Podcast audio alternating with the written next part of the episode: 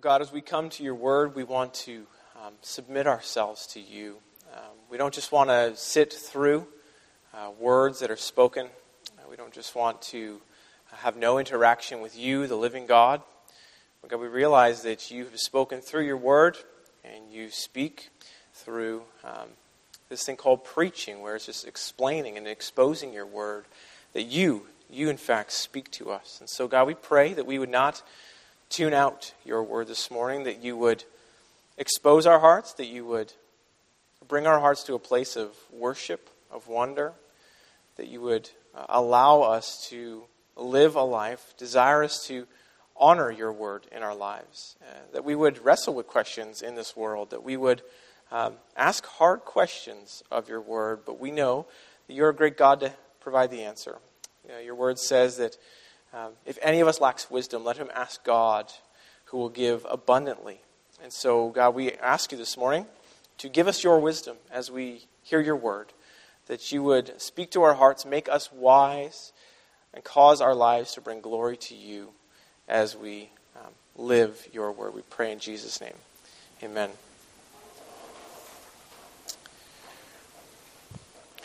Did Jesus come to bring world peace? Why doesn't Jesus or God stop war? How is it that families can be so disrupted by issues? Why are there so many divisions in churches? You know, all of these questions arise because isn't Jesus supposed to be the Prince of Peace? Hasn't Jesus come as the Prince of Peace? Perhaps we have it wrong. Perhaps he's not it. Perhaps we've missed him.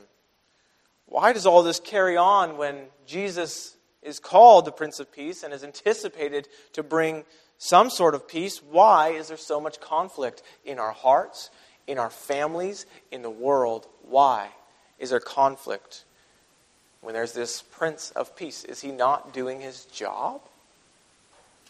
This morning, we're going to hear from God's Word a startling passage. And then ask in the end, well, is there any hope of harmony? And if so, what must be done to that end? Turn in your Bibles to Luke chapter 12. And as you do, I'm going to tell you what some of the people expected in the coming Messiah. As you turn to Luke 12, uh, the people anticipating this Messiah, anticipating Jesus, were to expect this sort of Savior. Psalm 46 anticipates this sort of Savior. He says, He makes wars cease to the end of the earth. That's what they were looking for. Or they were looking for, this is all they could see forward, is okay, when the Messiah comes, when the, this Prince of Peace comes, when the Savior comes, this is what things are going to look like. This is what harmony is going to look like in His reign. Here's what it says in Isaiah chapter 11 The wolf shall lie down with the lamb, and the leopard shall lie down with the young goat, and the calf and the lion and the fattened calf together, and the little child shall lead them. The cow shall and the bear shall graze, their young shall lie down together, and the lion shall eat straw like the ox. The nursing child shall play over the hole of a cobra and the weaned child shall put his hand on the adder's den. They shall not hurt or destroy in all of my holy mountain, for the earth shall be full of the knowledge of the Lord as the waters cover the sea. Just this complete and utter harmony, not just in uh, the individual person, not just in nations, but even among the created order. A harmony where a, a toddler could play with a viper and is not harmed. That's the sort of harmony pictured as, as the Old Testament prophets would look forward. They say, okay, this Messiah is coming. What do we expect him to bring? Well, no more war. We expect that, so we anticipate and we long for it. We also anticipate this creation harmony. So then it's announced, well, the Prince of Peace will come, and now Christ has come. There's still war, and the lion will bite your head off if you think you can get friendly with it. So, what happened? What, what's missing? And it's the difference between the understanding of a first advent and the second advent. At Christmas, we use this term, advent. It really just means coming or arrival. So Jesus came, his first advent. And then his second advent is when he will come again. So you have to understand how the Old Testament prophets viewed it. If you have ever been to the Rockies and you look at the mountains, you may think that they're all side by side. You think they're all at the same time in the same space to me because that's how they appear to you. When in reality, if you went to the side, there might be a hundred miles between the two that you thought were just side by side from this angle. So the Old Testament prophets, they would look forward and they would say, okay, this is what the Messiah is going to be. So they'd see a mountain peak and a mountain peak. Say, okay, they're side by side. We're just waiting for one thing to happen. There's some mountains, it's got, it looks differently, but this is one event. So they looked forward to the coming Messiah and they expected world peace. And they expected uh, creation harmony. But what they couldn't see was the side angle, which we now have the advantage of because we're in between those two mountains. So we can look back and see one mountain over there and look forward and see another there. We've experienced the first advent and we see the second advent coming. But if you're on the other side of the mountain, you only see one. And so that's how the Old Testament viewed the coming Messiah. They didn't necessarily understand, although it was so clear. And it's interesting because there was a Jewish rabbi who labored over the Old Testament just to try to reconcile this, to go, this makes no sense. Because in the Old Testament, we see a suffering Messiah, a Savior who will die, who will be humble, who will be with his people. But then we also see this, uh, this Messiah who is to come and conquer and to rule with a heavy hand and to be judge. And so this Jewish rabbi, he had to conclude it must be two Messiahs because they are so drastically different. That, that definitely cannot be one because he's thinking about one time. When, when in reality, Christ will come again in his second advent and he will come as judge. And so their perspective is kind of limited, it's kind of at a disadvantage. And so Jesus asks this question Do you think that I came to bring peace on earth? Do you think that I came to bring peace on earth? I love that he asks that question. because obviously, he knows the hearts, right? So if he was here, he would be saying, Do you think that I don't care for you? Or do you think that whatever? He knows your hearts, he knows your thought. And so he asks this question Do you think that I've come to bring peace on earth? Because he knows what the people were expecting of him. He knows why they're so confused, why they're so adamant that you can't be the Savior, you can't be the Messiah. He's supposed to rule us. There's supposed to be no more wars. And so he says, Do you expect that I'm to bring peace on earth? That's why I came when he came on earth. Luke chapter 12, look at verse 49. 49 through 53 says this. This is God's word speaking, Christ speaking. Says, I have come to bring fire on the earth, and how I wish that it were already kindled. But I have a baptism to undergo, and how distressed I am until it is completed. Do you think that I came to bring peace on earth? No. I tell you, but division. From now on, there will be five in one family divided against each other three against two, and two against three. They will be divided father against son, and son against father, mother against daughter, and daughter against mother, mother in law against daughter in law, and daughter in law against mother in law. Do you think that I came to bring peace on earth? It's a shocking passage, especially when we consider his answer. Firstly, the answer is no. I did not come to bring peace on earth. That's shocking. Especially when we consider the Christmas season, when we sing songs of peace on earth, right? And, we anticipate this Prince of Peace. When the angels were announcing to the shepherds of Jesus' arrival, the baby in the manger that they were going to find the glory that they sang of was peace on earth. They sang the song, a multitude of angels sang the song, Peace on Earth. So then, why is it that Jesus answers this so differently? Do you think that I've come to bring peace? And he says, No, I haven't. And beyond not just bringing peace, he says, I've actually come to bring division. Wow, what, what kind of Jesus does that sound like? Like, I thought the Jesus we're supposed to present is this loving, kind, accepting, tolerant, welcome everybody, loves everybody, he wants peace. That's the sort of Jesus that we try to picture on our Christmas cards, right? With the long flowing hair, and everybody loves him. But he's the one who says, I did not come this time to bring peace as you are expecting it, anticipating it. No, he says, I came to bring division. The way Matthew puts it in his gospel says, uh, Jesus asks, uh, Do not think, he just says it, do not think that I came to bring peace on earth. I have not come to bring peace, but a sword. For I have come to set a man against his father, a daughter against her mother, and a daughter in law against her mother in law. And a person's enemies will be those of his own households.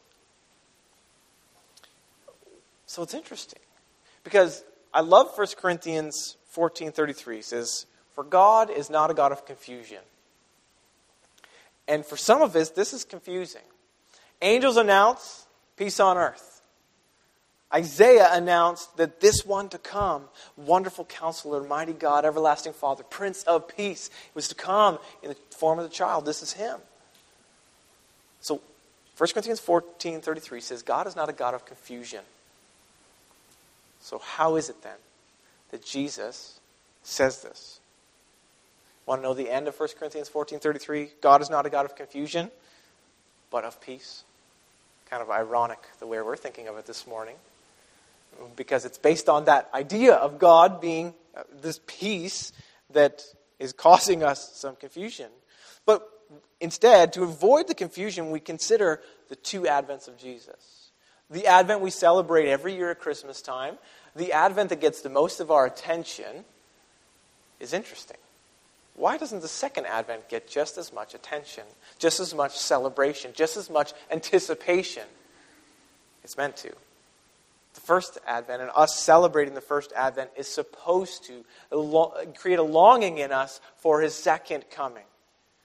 How much we anticipate Christmas Day coming everything we do to prepare for it is supposed to be just a hint, just a glimpse of how we're supposed to prepare for his second coming. But what happens is when you mix the two, or you make them one, or you have some unmet expectations. Disappointment always comes with unmet expectations. But expectations have to be made clear. That's one of the things I learned early on in my marriage was there's going to be disappointment if there's not been clear expectations made. It, if I've not communicated my expectations or Charlotte's not communicated her expectations to me, we're going to have issues. Uh, like, she expects me to respond a certain way when she gives me a gift, but she never verbalized it. So I get a gift and I say, That's nice. Set it aside and I move on to my coffee. She's disappointed. She's sad. She thinks, Oh, he hates it. He hates me. What's going on? And it's because she never communicated and I told her this. I said, It sounds dumb, but you kind of just have to say to me, when I give you a gift, I want you to smile and be happy and clap and make a big deal for 10 minutes, and then I'll be happy. You know, we don't communicate that. You and I, every single one of us, have these expectations in our hearts of our spouses, of our children, of our neighbors, of the people, of me. You have all these unmet expectations in your heart right now, and it would sound dumb to communicate them, but it would actually solve a lot of problems. And it would have a lot less disappointment in everybody's life if you could just say, when I do this, when I shake your hand, I expect you to look at my eyes. So that when I'm shaking your hand and you're looking the other way, I'm not disappointed. Right? And so we have all expectations all the time. Until they are made clear, things are chaos. You think about a kid, right? So a kid goes running a mud puddle, they run in the house, right across your clean floor onto a carpet. You're yelling at them, Get your boots off, what's wrong with you? Well, they didn't know. They did not know that you expected them to stop at the door and take their boots off, right? So the next time they'll know because now they're in trouble. But if you just made your expectations clear at the front, it'll be a lot better. So the same thing happens. Disappointments happen when we don't have clear expectations. So, what do we expect of Jesus? So there's these people who are expecting something of Jesus and they're not communicating it. They're not vocalizing it, they're not verbalizing it, but he knows their thoughts, he knows their hearts. And so he says to them, Did you expect that I was going to come and stop all wars? they're kind of, Whoa, how did you know that we were expecting that? We're glad you've communicated our hearts, oh God. But he's exposing their expectations because he sees they're disappointed, they're disillusioned, they're disbelieving. Why? Because of their expectation. So he sees to the heart of it this unmet expectation.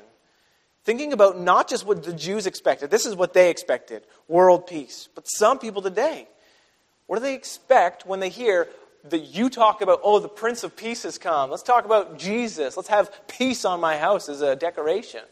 What do they expect? What do you think they expect? They also expect peace on earth and goodwill to men. They expect that wars will cease. They expect Firstly, they expect peace in regions. Why is there still conflict all over the world? Why is the Middle East just a hub for wars and conflict and death? If your Jesus is who you say he is, the Prince of Peace, why then? Why? Is he A, not able? Is this Jesus that you call the Prince of Peace actually not who you say he is? He's not God, he's not all powerful, therefore, we still have wars? Is he? Or B, does he not care? Does your Prince of Peace only come to a certain region? And, and only to these people? This nation? Interesting. So they're expecting peace in regions of the world. So then Jesus, thankfully, has helped people, helped us with our expectations about war. What do we expect of Jesus coming as the Prince of Peace? Should we expect when he came the first time for wars to cease? Well, he made it very clear. Matthew 24, he says, And you will hear of wars and rumors of wars, and you will see and not be alarmed, for this must take place, for the end is not yet. For nation will rise against nation, and kingdom against kingdom, and there will be famines and earthquakes in various places. And all these are the beginnings of the birth pains. And they will, and speaking of Christians, and to Christians, and they will deliver you up to tribulation and put you to death. And you'll be hated by all nations for my name's sake. And, they will, and then many will fall away and betray one another. They'll hate one another. Many false prophets will arise and lead people astray. The gospel of the kingdom will be proclaimed to the whole world as a testimony to these nations. And then the end will come. So he's saying, until that time, until the end will come, he tells you expect wars, expect rumors of wars, expect that there will be tribulation, that people will put you to death for your faith, that you will be hated by nations. You go to certain countries in the world, you tell them you're a Christian, you won't be let in. You'll be hated by nations. So Jesus told you what to expect. He told us what to expect. And so when you have neighbors and friends who expect this Jesus to have solved the world war issue, then they don't know his expectations. It's likely because they're biblically illiterate. They've never read the Bible. They've never had anybody sit down with the Bible and say, Did you know actually Jesus told us not to expect peace in this world? That he told us to expect it to get worse? Do you realize that, dear friend? So they have this false expectation, but Jesus made it clear. Don't expect something that I said would never happen in the way you're anticipating it. They expect peace in regions. Secondly, they expect peace in religion. The people expect everyone to just get along. There's this bumper sticker. I don't know if you've ever seen it. It says coexist. It's all just different religion symbols. So it's got the, the crest of Islam, it's got the peace symbol, uh, it's got, um, I don't know, yin yang. It's got all these things, and it's got the Christian cross at the end. Coexist. Oh, the Star of David's in there. It's basically, hey, just get along. All religions are okay. All religions are the same. They all lead the same place. It's, that's the gospel of Oprah Winfrey. She says the same thing. Everything's good. Just embrace it all. It's all going to get you to the final destination to God, as long as you're pursuing Him, right? Coexist. It's this idea that there should be peace in religion. Just get along with someone else who disagrees with you because they have their thing, you have yours. It's all the same in the end. They expect that that's what this God of love does. And Jesus, being a loving guy, should just, hey, yeah, you're fine in your religion. You're fine. But as you understand Jesus, you begin to go, well, that's not what he told us to expect. The, the God who made us, created us, and, and who's the, the keeper of heaven, he told us there's no such thing as coexisting as religions, that there is a single way of truth, that you get to a fork in the road and you can either go right or left. You can't go both. Two things cannot be true. It's true or false. So people expect peace in religion. And they also expect peace in relationships. People expect that, that this Jesus is going to come and that there's going to be no more conflict with my neighbor. There's going to be no more conflict in this world because Jesus is here. And we all expect that. We would love that. We would long for that in so many of our families that are filled with conflict. Wouldn't it have been wonderful if when Jesus came his first time, that, that part of his coming would be that our families would be wonderful? There would be no more turmoil at family get togethers. We would expect peace in relationships because isn't that who God is? A relational God who cares about family? Here he says, I have come to bring fire on earth, verse 49, and I wish that were already kindled. And I have a baptism to undergo, and how distressed I am until it is completed. But do not think that I have come to bring peace. No, I tell you, division. So, what is it about Jesus' first advent, his first arrival, his first coming? What is it that brings division? If, if everybody's anticipating peace, what is it that he says will bring division? Why doesn't he bring peace yet? Or does he? Why doesn't he bring peace yet? Or does he? Of course, you must understand the purpose of Jesus coming. He, the eternal God, took on flesh. The eternal Son of God took on flesh in order that, in flesh like you and like me, he might stand as our representative that he might live the way that you and I were originally designed to live to image God, to be a perfect representation of God among the creatures of this earth. And secondly, to glorify God, to be for him and for his fame. And third, to enjoy God. That's what we were made for image God, to glorify God, and enjoy God. So Christ came, embodied in flesh, and he lived that way. He came to image God, to show God perfectly what he was like morally, how he'd make decisions, what it was like to uh, have a relationship with God. And he did everything for the glory of God. He was not concerned about his own pain or the own temptations he would go through. He was concerned, first and foremost, for the glory of God. Will this rob God of fame, or will it give him the adoration he's due? And thirdly, he lived to enjoy God.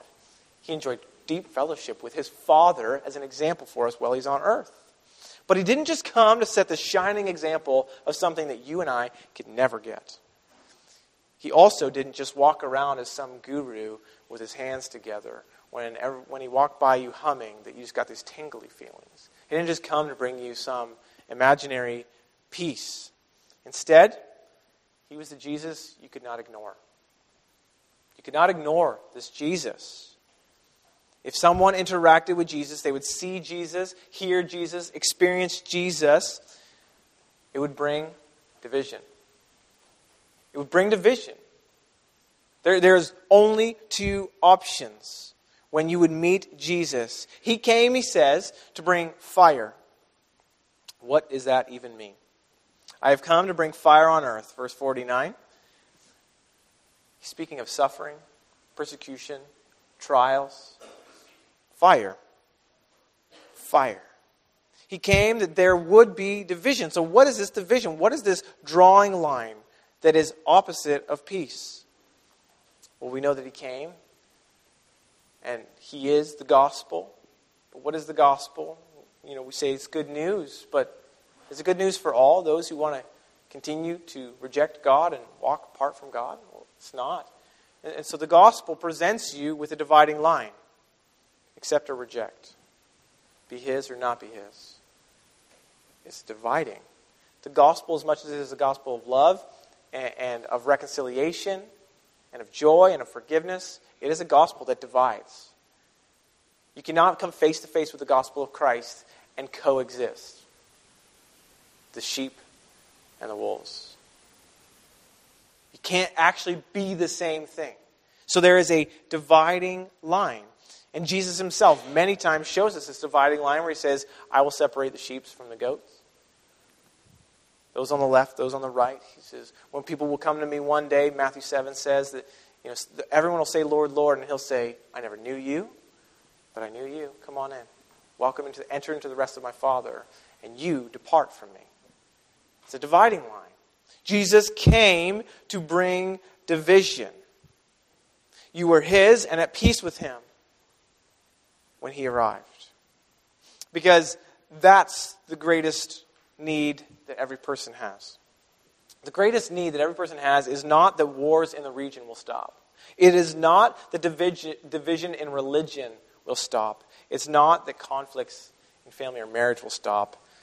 But the greatest peace we need is between God and man. So Christ came to bring peace in that sense. But in the world, on earth, it caused a huge division. Either you were for God or against Him. Either you were with Christ or against Christ. Either you loved Him or you rejected Him. He came to divide. So peace as harmony is only in Christ. So therefore, if a nation of people is full of people who hate Christ, who walk apart from Christ, with a nation of people who majority represent Christ, there's never going to be peace. There won't be peace in the nations. There won't be peace in religions where one rejects Christ and one lives for Christ. There will never be peace or harmony in religions. And in relationships, same thing. Our families. We would long for reconciliation and turmoil to be gone, but, you're two different people. That's why the Bible warns people before they're married. If you're in a relationship with someone and you love Jesus and they don't, don't marry them. Because marriage is a ministry, and you can't do ministry with someone who doesn't believe in the God you serve. So don't do it. It tells people that. Because there is a division. He is not coming to bring peace with anyone who is wanting to walk in opposition to him. They're not going to be at peace with those who are his. It's interesting, though, because if they are in Christ, he does bring peace. It's amazing. He, he brings uh, peace, uh, and, we, and we know it from Revelation. When we see the end, he brings peace in the nations. He says this John speaking of what he saw. After this, I looked, and behold, a great multitude that no one could even number from every nation and all the tribes and all the peoples of the lands and languages standing before the throne and before the Lamb clothed in white robes with palm branches in their hands, crying out with a one loud voice Salvation belongs to our God who sits on the throne and the Lamb. So there will be peace among the nations for those in Christ. That's, that's one day. One day we will sit with every tribe and every tongue and every nation and every people group singing the praise of God, united together at his throne. United. When even now you may have someone, a brother or sister who lives in Saudi Arabia, and our nation is at war with their nation. We don't have a good relationship. But Christ, and in Christ's people, he does bring harmony between the nations. Even now, not just one day when we get to glory and we get to worship with our brothers and sisters, but even now, he took away a dividing line between nations. There was this division, there was hostility, there was uh, a conflict between Jew and Greek, between uh, Jew and Gentile. Galatians 3:28 says there is neither Jew nor Greek, slave nor free, male nor female, for you are all one in Christ Jesus. All of these dividing lines, demographics, nations, age categories, races, he says there's harmony. There's harmony between you. And it's not some false harmony, but no, you are all one in Christ. So, in that sense, he does bring peace on earth in, in regions, among different peoples. He also, when thinking about religion, when the world says, well, just coexist, well, he brings people from all sorts of spiritual journeys to one place. Because he said in John 14, well known verse, I am the way. The way. He's the way. There's no way to, to coexist with that through another route to the Father. He says, I am the way, the truth, and the life. No one comes to the Father except through me. I am the way, singular. And, so, if you enter by this way, then you are in relationship not only with Him, but with your brothers and sisters. I love what it says in Acts chapter 9. It tells us of peace among uh, Christians, of peace among people. It says, So the church through all Judea and Galilee and Samaria had peace. And it was being built up. And it was walking in the fear of the Lord and in the comfort of the Holy Spirit. It multiplied. So there was peace. There was peace. There is peace. And it's in the churches of God. There is peace in religion. It's when we come through the way of Christ that we can actually be united with a neighboring church and a neighboring community who loves the Lord and who serves on mission for Christ. Now, of course, this is not always the case, even among like minded churches, even within the same church.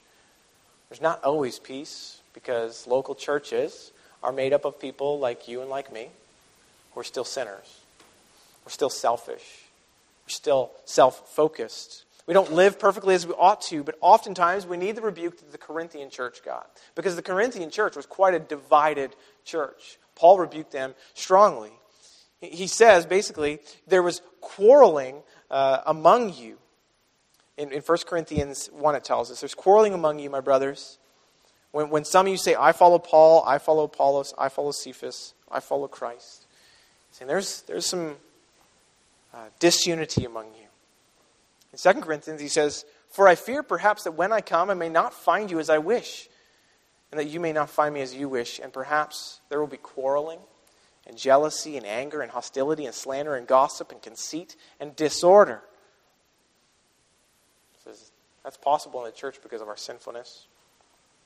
But he says at the end of 2 Corinthians, Finally, brothers, rejoice, aim for restoration, comfort one another agree with one another, live in peace, and the God of love and peace will be with you. You see, within the church of Christ, peace is possible when we have one mind, as it were, when we are not insisting on our own way, when we are humbled. We want to live together centered around Christ. We have unity in Him. There we can share a relative harmony, a relative peace. It's imperfect, but yes, it's a taste of what's to come. What about in relationship? Is it possible for there to be peace in our relationships now? Jesus tells us a, general proclamation. We're told that we should uh, pursue what makes for peace. If at all possible, you are to pursue what makes for peace. Don't just go out to uh, tick people off. Pursue what makes for peace. And in the church specifically, in Romans 12, it tells us live in harmony with one another. So then, is it possible to have uh, areas of our lives where this peace does actually come? Even now, in the first advent, we know Christ has not yet come uh, again. Can we have this peace? Question is, what area of your life do you expect peace? Do you expect harmony? What, what are you hoping for from Christ? We all have turmoil, right? There's, there's always some sort of upset, some sort of discontentment in each of our hearts. Um, are you anticipating Christ to come? Or are you just expecting something else to solve the problem? Well, you know, if we, I don't have peace in my relationship because X, Y, or Z. Let me fix X, Y, or Z, and it'll be good. I don't have peace in my extended family. I just need to maybe not talk as much, or I need to um, say different things, or how am I going to make a peace with my family? Well, the way you do is by seeing them come to Christ and you can live in unity. And so it's hard because we can't make a person come to Christ. Christ comes to bring division. You preach the gospel, and if they don't desire him, they're going to walk further from you. But Christ says, expect it, It's part of living for me, it's part of living with me. But if you are expecting peace in an area of your life and you long for it, then let me, let others pray with you about it. If there's an area of your life where there is turmoil, there is discontent, don't let it carry on. Thinking, oh, well, peace is coming one day. Will it? The only way peace comes is through Christ and through a relationship with Christ. That's our greatest need of peace. That is every person's greatest need, is to be made right with God. And so then, we pray. Because only God can do it. Only God is able to transform a heart of a hard heart, a heart of stone, and to cause them to be at peace with Him. All the hostility, all the war between us and God is reconciled through Christ's first coming, through His first advent. He stood before the Father as one who was hostile. Think about that. Christ stood before the Father as one who was hostile. Almost as though he hated the Father. That is unthinkable when you read how much Christ loved the Father, how much unity there is in the Trinity, how much they love one another, are of one mind, are so harmonious. The most and greatest and perfect harmony is in the Trinity. But yet, for the sake of you being at peace with God, Christ the Son took on your sin took on your hatred for God, your hostility to God, and stood before God at war with Him, the Father, and, and at war with Him. So that if you're found in Christ, you may be at peace with God. That's an amazing thing for you to experience, for me to experience, that the cost that Christ in, accepted for us, and the only way that people will ever be made right with one another is to have this this hostility dealt with in their own hearts. This brokenness between you and God dealt with. And it's only dealt with by Christ standing in your place, hostile to God. So that God's anger could pour out, that wage war on your sin, and to be paid in full. That's the gospel, but that gospel is hard. It's a gospel that is divisive. That's why Christ came. I did not come, he says, to bring peace just to bring this, uh, this false sense of peace, this what you expect to be peace and ceasing of wars. I didn't come to bring that. I came to reconcile men to God. People who are at war with God. I came to bring that in their hearts. But you expect something else. You have false expectations of me this first time. I will do something greater, something much more lasting, something of eternal value. I'll do it. I'll do it through Christ. I want to finish by this quote by J.C. Ryle. He said, Let us thank God that one day there will be no more divisions on earth, but all will be of one mind. This will happen when Jesus, the Prince of Peace, comes again in person and puts every enemy under his feet. When Satan is bound, when the wicked are separated from the righteous and cast down to their own place, then, and not until then, will there be perfect peace. So let us wait watch, and pray for that blessed time. For the night is far spent, the day is at hand. Our divisions are but for a short time, and our peace is for eternity. Let's pray.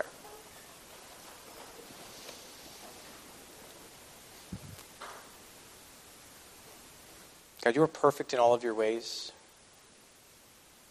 You're majestic. You are unapproachable in your holiness, in your majesty. You deserve more than you ever get in terms of praise, not only from the heavens declaring your glory, but from our feeble lips. God, you deserve so much praise. Your worth is infinite. And yet, God, we, in our sinfulness, have been hostile towards you. We've waged war with you. We've fought with you. We've said no to you. We've said other things are better than you and more important than you and, and deserve more of our time than you. Oh God, what, what an awful heart that we have. That we are not at peace with you. And, and so, God, without Christ, we would be so lost. We would be trying to figure out a way of peace. We would be expecting peace where there is no peace. We're so thankful that Christ the Son came. In his first coming, he came not to bring peace as the world would expect, but to bring peace in the hearts of men who would be reconciled with you. That he would stand in our place so that we could be standing as him. Ones who would live for you perfectly, we would be for your glory, we would enjoy you forever. God, we thank you for this gospel. This gospel that is of love and forgiveness and of reconciliation. God, and we pray, we pray for our own hearts to be at peace with you, to be made right through Jesus. God, help us to see where we idolize things of this life that we believe will bring us peace. Help us to show them how wrong they are, how empty they are. Let us look only to Christ. Those of us who've been Christians for how many years, God, let us again and again look to Christ. Bring our discontentment to Christ. Bring our, our disillusionment to Christ. Bring our wrong expectations to Christ. Bring our, uh, our catastrophes to Christ and our families. Let us bring them to Christ and just leave them there, trusting that you are perfect in all of your ways, God. If, if we ourselves, if there's anyone who, who knows that they are at war with God in this moment, did they not surrender? Did they are continuing to fight? They continue to sin. They continue to look you in the face and say, You are not worthy of my life. God, I pray in this moment that you would crush their hearts. You'd show them their need of you, their need of reconciliation that will never come apart from Jesus. God, help them to just see Christ is coming for them, living for them, dying for them, to be accepted for them. God, we love your gospel. We want to be people who not only love it, but we live it. So help us, oh God, to be shining examples of what it means to be at peace with you. Help us to be holy. For your glory, we pray. In Jesus' name, amen.